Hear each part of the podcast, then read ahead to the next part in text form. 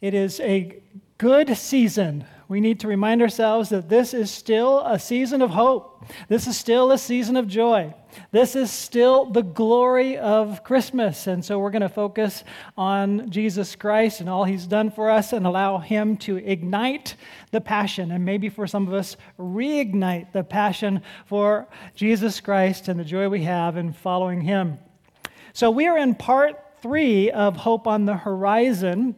And today's title is Light is Reaching for You. Light is Reaching for You. Some of us um, remember those not very Instagrams called Christmas cards. And uh, we picture things on the front of those cards and if you were just to picture from your memory Christmas cards, uh, something comes to my mind, maybe yours too the white Christmas in a mountain cabin with lights inside and smoke coming out and just kind of warms you up especially when you know it's decades since you've had a white christmas and you have to kind of go away to get to some white to remember that white falls in some places and and so but there's something about pictures that warm your soul and warm you up and bring joy and so this is not quite the white christmas. This was our pursuit of a white christmas. I want to show you a picture that still warms me up and it's hard to see here, but there's three dogs in front of a fireplace after they enjoyed their white post Christmas snow romp. And uh, my grand my, my dog and two granddogs actually are pictured there and warms me up just to think about that crackling fire and a getaway and, and just enjoying that total peace that I picture uh, these three dogs just out because they're playing so hard in the snow. They weren't the only ones playing, and so we were enjoying that respite and getaway. There's something about pictures that does something for us. So, what about where we are now? Are we only grasping at pictures? I have a question to kind of get us thinking a little bit about where we are right now and what if, or what do you do when you live in a world you can't quite escape? But you're hoping for a world you can't quite create. Think about that. You can't quite escape the world that you're in, and you're hoping for a world that you're at a loss for how to create that hopeful picture that is in front of you. That's kind of what we're addressing today. And that's kind of what Christmas and the hope that uh, God sent in the form of a bundle, a living bundle, the best revelation of himself to date was his only son, full of grace and truth, bundled in flesh that was the hope of the world, that he was going to create for us this reality that we are incapable of creating for ourselves. And help us to get to the place where literally, even now, not long, far away when we finally get to heaven. No, even now, we can escape a little of the madness, escape the, the stuff that isn't quite heaven on earth, and experience and taste the heavenly kingdom right here, right now, on earth. That's what Jesus came to bring us, and we are already tasting it, already experiencing it, and He's going to fulfill it for us, and that's the hope of Christmas. We're going to be looking again at Isaiah. We're going to be looking at a prophecy that and we've already looked at several that's 734 BC, so multiple centuries before the arrival of Jesus in that Christmas scene that we picture. And we're going to be looking at Isaiah 9, 1 through 2, and Isaiah 9, 6 through 7. So it's prophesied 734 BC, but it's fulfilled in Matthew 1, 18 through 23. Actually, we're going to discover that what is fulfilled at that point is going to be a quote from Isaiah 7. The Isaiah 9 and those prophecies are going to be partially fulfilled, but not at the birth. And it'll be fulfilled as a result of the life of Jesus. And so we're going to be reading these passages Isaiah 9, 1 through 2, 6 through 7, and then the, this lengthy Matthew passage to kind of tie things together with this ancient prophecy and the coming of Jesus. If you'd like to look it up, I'm not showing these texts on the screen right now. You can look it up and read along with me or just listen, uh, whatever you would like. I was surprised by this first one. I don't know why. I probably read it over and over and over again, and I probably was surprised every time, and I keep forgetting, and I'm surprised again. That's age for you, you know? But this is Isaiah 9 1 through 2.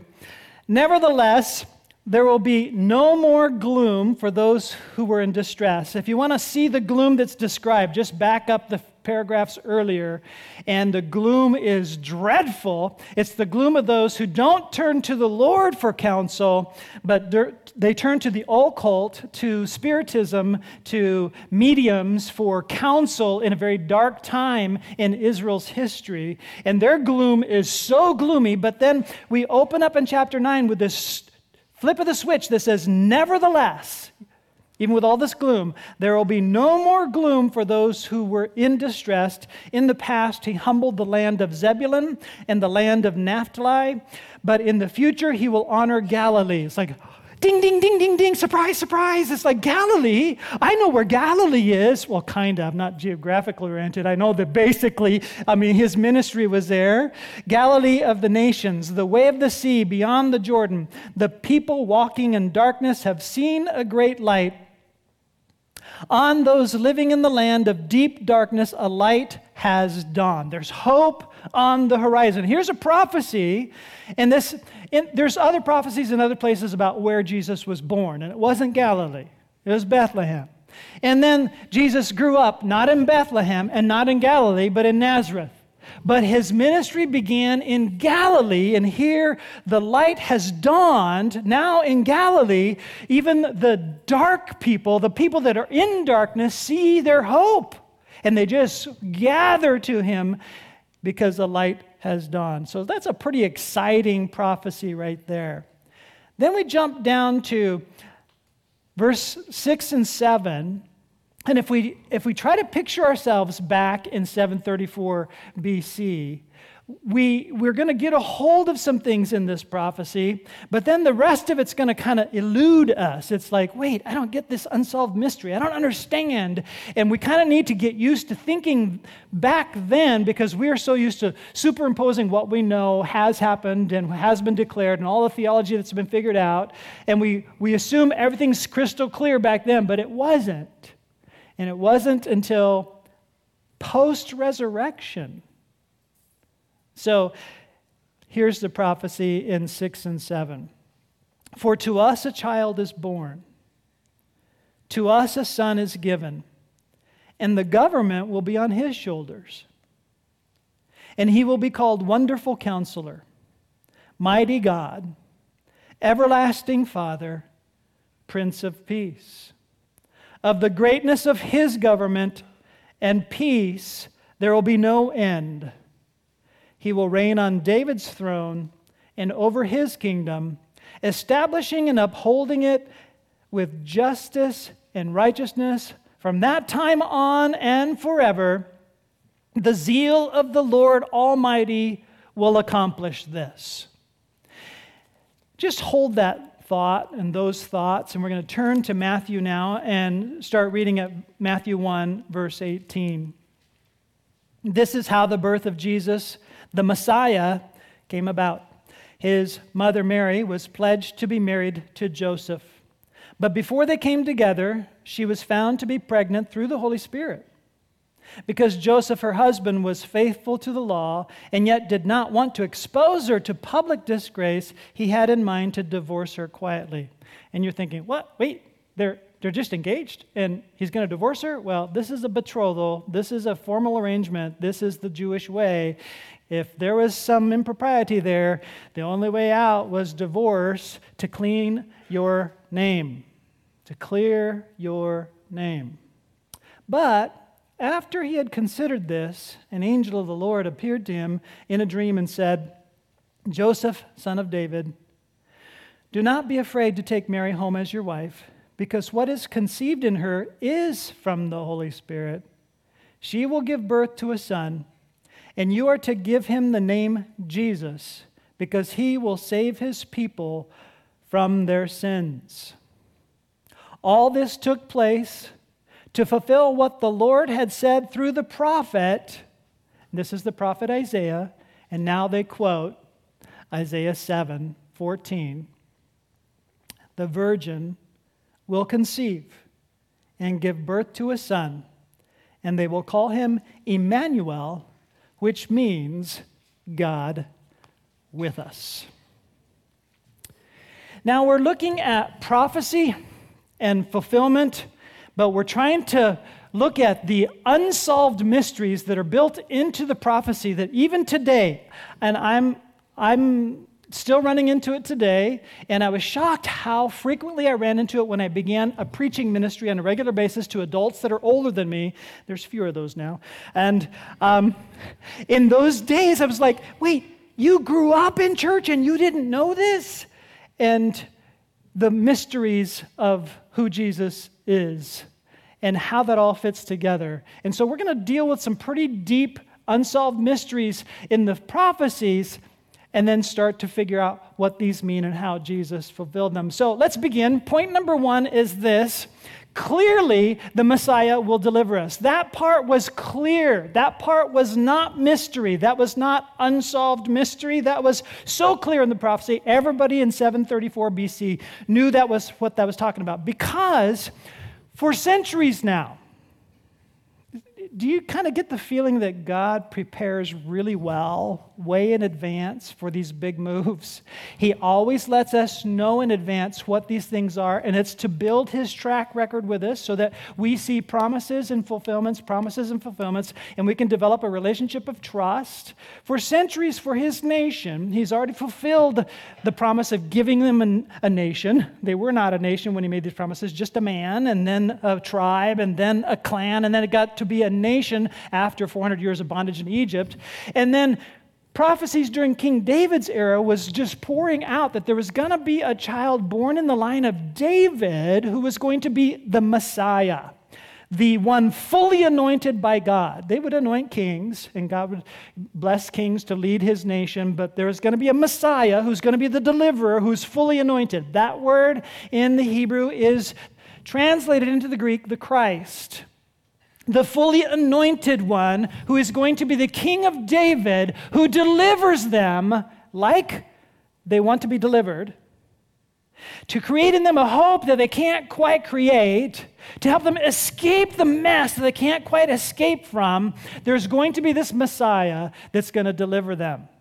That part is very clear in the text. And it's verse 7. I'll put it on the screen for you. Here it reads he will reign on David's throne and over his kingdom, establishing it and upholding it with justice and righteousness. So, David is around 1000 BC. These prophecies are pouring out through David's life and in the Psalms. Um, just from memory, I could get this wrong, but Psalm 2 and Psalm 100 and a number of other Psalms as well. And right in 1 Samuel and, and some of those places, there's prophecies about this coming one.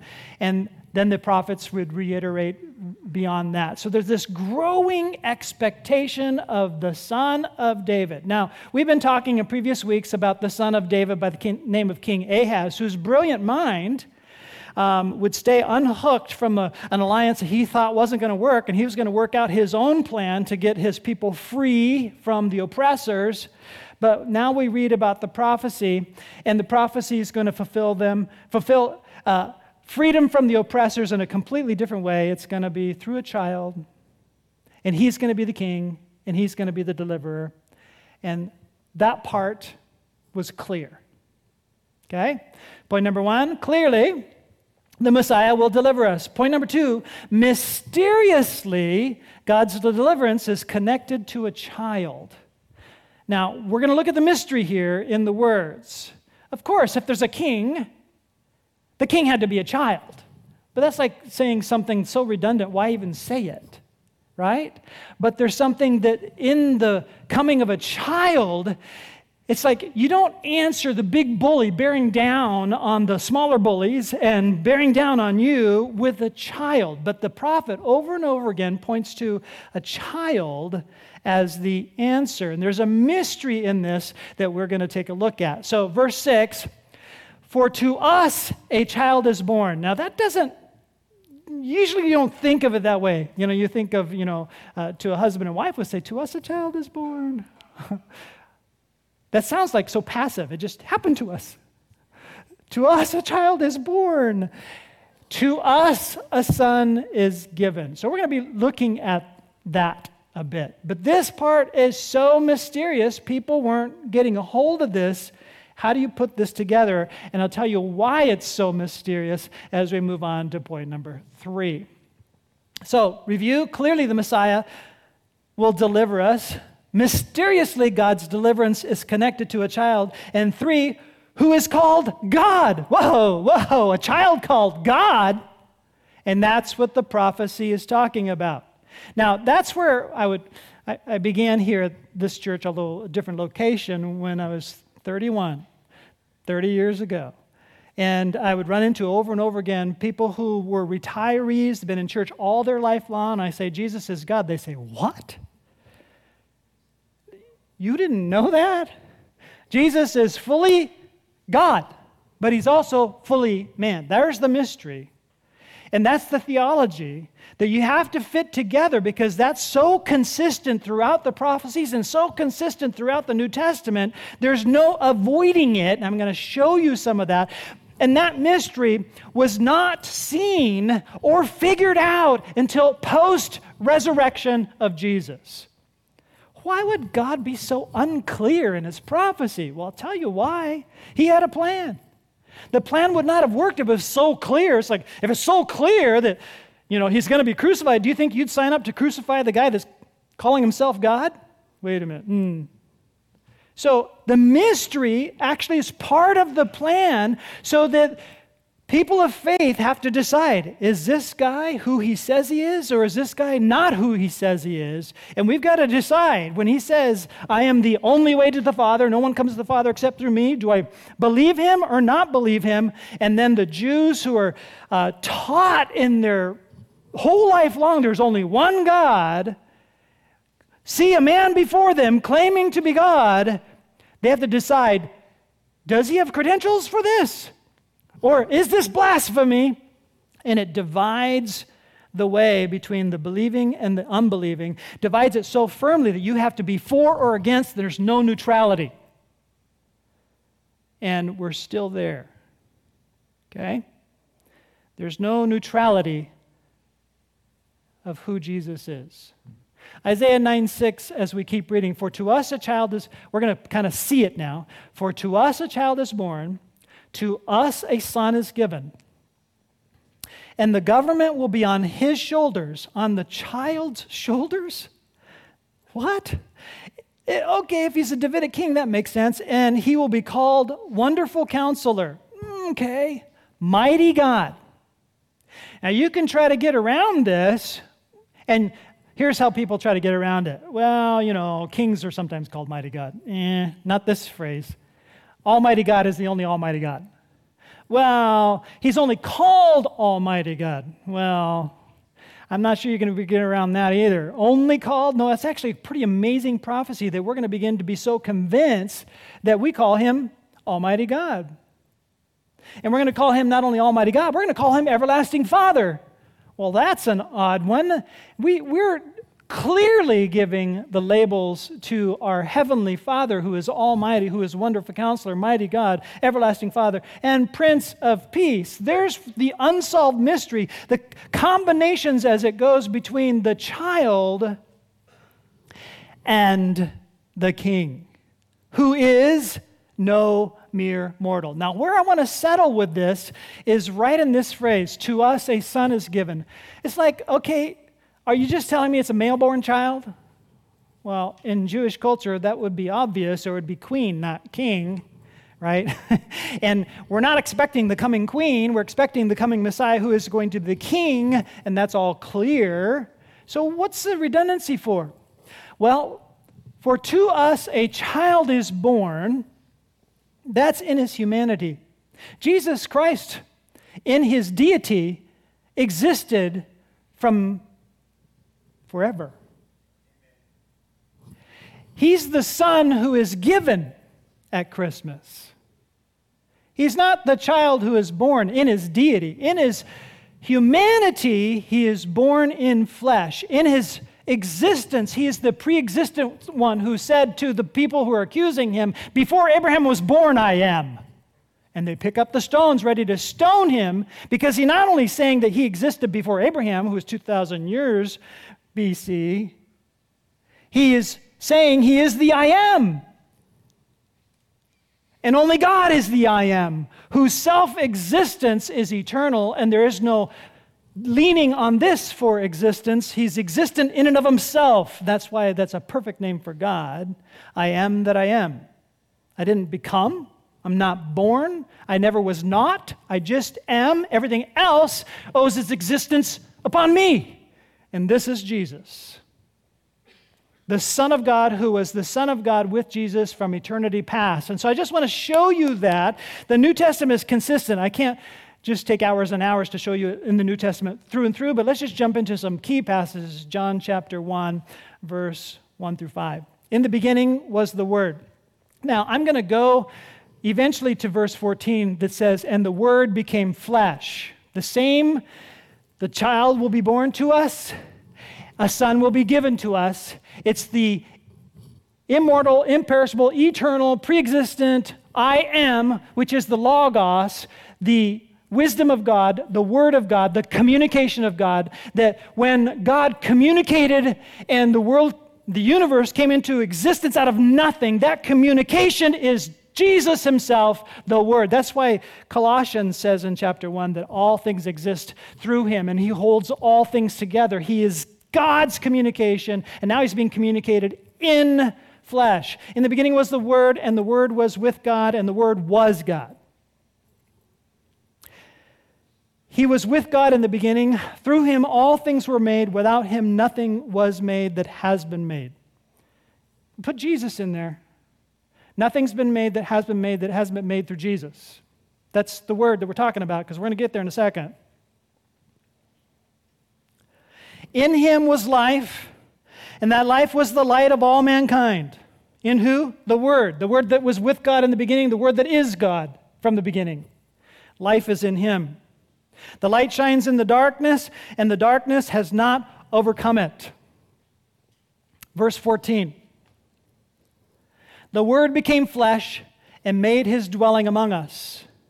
He, we have seen his glory, the glory of the one and only Son who came from the Father, full of grace and truth. Can I just say, uh, I shouldn't because I run out of time when I go on these rabbit trails. The Word became flesh and made his dwelling among us. He dwelt among us. He tented. He skenade among us.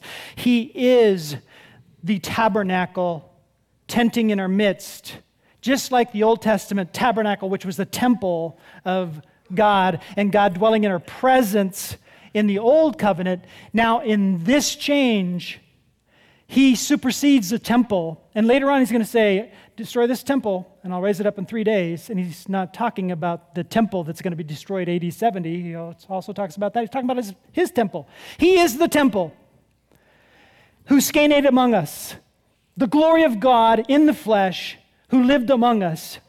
Destroy this temple, and I'll raise it up in three days, he says. And later on, he says, and the New Testament is just full of this we are now the temple of God's Spirit. Because Jesus says, My life will enter into you. I'm giving you another spirit, another counselor will enter into you.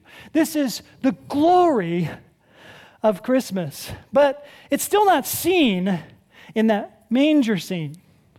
It's so humble and so hidden and so mysterious until his resurrection. It's still not understood even by the closest of followers. The Isaiah prophecy doesn't make sense yet until eyes open, hearts opened, passion ignited by the resurrection of Jesus Christ when he predicts it and fulfills it, who else but God can do all of these credentials? Raising people from the dead, walking on water, doing miracles, predicting his own death, and explaining what it all means. And he's going to give us another counselor, the Holy Spirit within us, to raise us into power and life and give us that very thing we wish for and hope for, but can't quite create the hope for eternity with God our Father. It comes through Jesus Christ. Let's step back from the manger scene and instead of looking at just the humble beginning, see the glory of it all. This is Christmas. Merry Christmas. He loved you so much, He sent His Son. And to us, a son is what?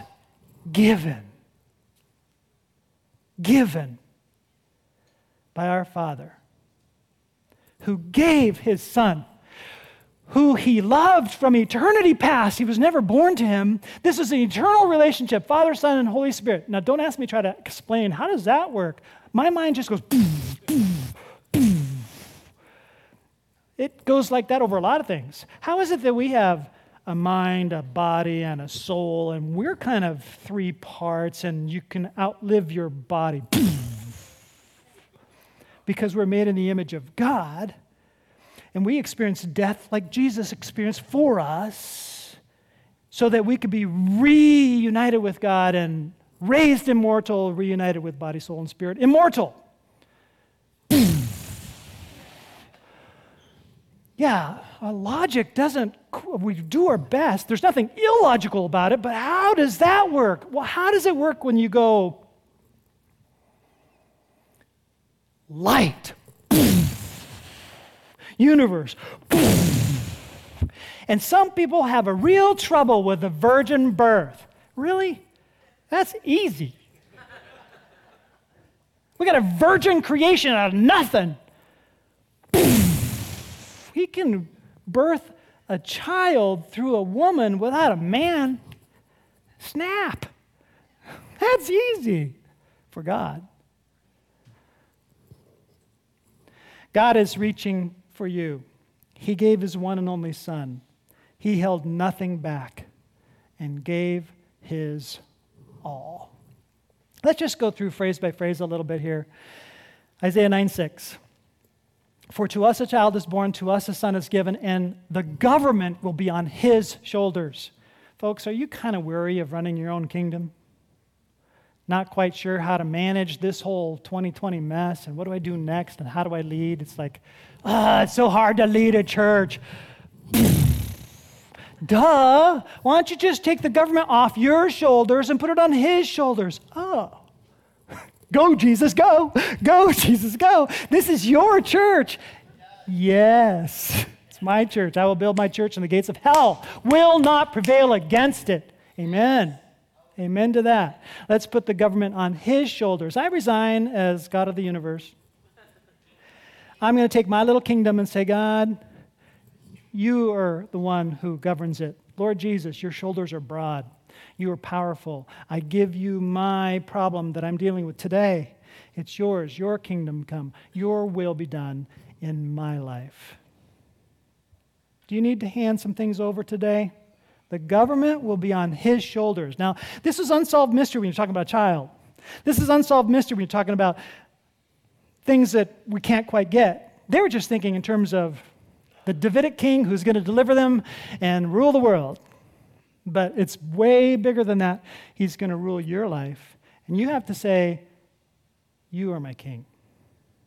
I will no longer be Lord of my own life. I want you to run my life. I'm going to yield to you. I'll be a loyal subject to your kingdom with my life. I offer you my mind. I offer you my emotions. I offer you my body. I offer you myself. Let me serve you. You're going to do a much better job with me than I do. The government will be on his shoulders.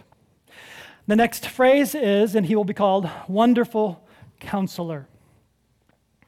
We are busy trying to solve our problems and fix ourselves and make it all happen, read how to books and figure out self help things. And those of us who are really brave know we can't do it and we might go see a counselor. You, you might want to try the counselor I go see. He's really good. He's the wonderful counselor. I go see him every day. And you might want to see the wonderful counselor every day yourselves. I unashamedly say I meet with my wonderful counselor every day and just lay it all out. And I humble myself before him and say, I'm messed up. Here I messed up again. And boy, it's so helpful. He just raises up the puddle that I am when I feel so inadequate and just begins to put me back together. It's so great to know He loves me that much and He's helping me. And He says, I'm going to give you another counselor, which means He is a counselor. And then the Spirit of God in me is just coaching me through the day, even when I'm not specifically saying, Jesus, Jesus. He is coaching me through the day. My wonderful counselor is wonderful. I recommend him to you. I recommend that you make a commitment today. I'm going to see my wonderful counselor every day. You're missing out if you don't. He's a wonderful counselor. He is mighty God, everlasting Father. We've talked about that. so no wonder he's wonderful. Do we believe it? And how about Prince of Peace? But let's go to Colossians first. Colossians, just uh, mighty God, everlasting Father, for in Christ the fullness of the deity lives in bodily form. Now you have the humanity in bodily form, and you have the deity in its fullness in bodily form. The way the theologians put it is he is fully human and fully God in one being. okay? But I believe it. Next phrase For to us a child is born, to us a son is given, and the government will be on his shoulders, and he will be called Wonderful Counselor, Mighty God, Everlasting Father, Prince of peace. So, what does that mean? Jesus holds the key to peace, whether it's personal peace in your heart, relationship peace in your home, eternal peace with God in heaven. Jesus Christ is the key to your peace. How much peace are you feeling? Do you have peace in your heart? Sometimes we're busy seeking peace, squeezing a little bit of happiness into our lives, just grabbing for a little bit more to kind of cope and squeeze a little bit of happiness in because I'm not at peace. And we value things that we could buy to feel a little bit better or do to feel a little bit better. Let me just ask you even if you have all the security that an earthly person you think needs and all the money that an earthly person thinks they needs and all the happiness they think they can squeeze into a day, let me ask you are you really at peace? Because I believe it's pretty clear that unless you have the Prince of Peace reigning over your life and it's a voluntary surrendering to Him as the Prince of Peace of your life, ruling over you, I'm guessing there's no amount of money no amount of happiness you can squeeze into your day, no amount of security you can build up that's going to give you that peace inside. Only Jesus, our wonderful counselor, can bring that to you. And it can only come when you surrender your life to Him. He makes some audacious claims. Do not let your hearts be troubled. You believe in God, believe also in me. Whoa. That's a huge claim. But he puts the backing behind this claim. He's causing you to have to choose. Are you going to be neutral on this one? You've seen the miracles, you've seen this, you've seen my claims. Which way are you going with this? The rest of the disciples have left me. What about you? Peter says, Who else has the words of life? We're, we're still following. He's the one who brings life and peace. In John 14, 27, we read, Peace I leave with you, my peace I give to you. I do not give to you as the world gives. Now, the world gives peace in all different ways, and our marketing industry is based on capitalizing on that, thinking you can just grab a little bit here, grab a little bit there. This is the piece, this is the angle. Does it work? Not really. The more you grab, the more it eludes you. I, live, I leave my peace, my peace I give you, not as the world gives. Do not let your hearts be troubled and do not be afraid. He's so honest about this world and what that peace looks like. In John 16 33, he says, I have told you these things so that you may so that in me you may have peace. In this world you will have trouble. So, this is a peace that works in a world where you will have trouble. You can't quite escape it, but He creates in you what you need.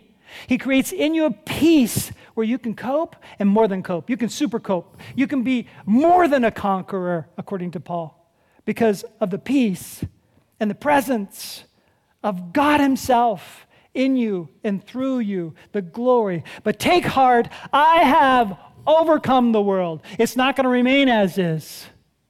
This is not a baby in a quiet, peaceful manger scene. This is King of Kings, Lord of Lords, and Lord of lives. Well, in order for Him to be the Lord of your life, you have to give your life to Him. Surrender your reign and control and say, Not my will, your will be done. I want the kind of peace that this is talking about. Light has been sent, and light is reaching for you. And that light's name is Jesus, and He's the hope on the horizon, and He keeps bringing that hope, and He's bringing it to you. And so, what will you do now? Will you see your wonderful counselor make a commitment to see him every day? Will you offload something today and say, I'm, I'm putting this on your shoulders? I'm trusting your governing of this. I don't know what to do with this. I'm giving it to you. In fact, take all of me. I bow down and worship you. Would you join me in that? Lord God, we thank you for sending us a child, giving us the Son of God, who came humbly and became even more humble on his journey to the cross to take upon himself all the weight of all the sins of all the world, including mine. Lord Jesus, thank you for taking it away, bearing it, taking it away, and conquering death and sin for me. Give me, please give me, the full measure of your joy, the full measure of your glory in your Holy Spirit, in your forgiveness, in uniting and merging your life with mine. May I bring glory to you. It's in Jesus' name that I pray. Amen. Merry Christmas. Enjoy your Christmas. Hope to see you Christmas Eve, one way or the other. And I hope that if this has touched your heart and you would like to know more and specific steps you can take, you might participate in Start with Jesus, the, the conversation. It'll be across the hallway and in person or on Zoom, and you can go to the Information Center and sign up for that. God bless you. See you soon.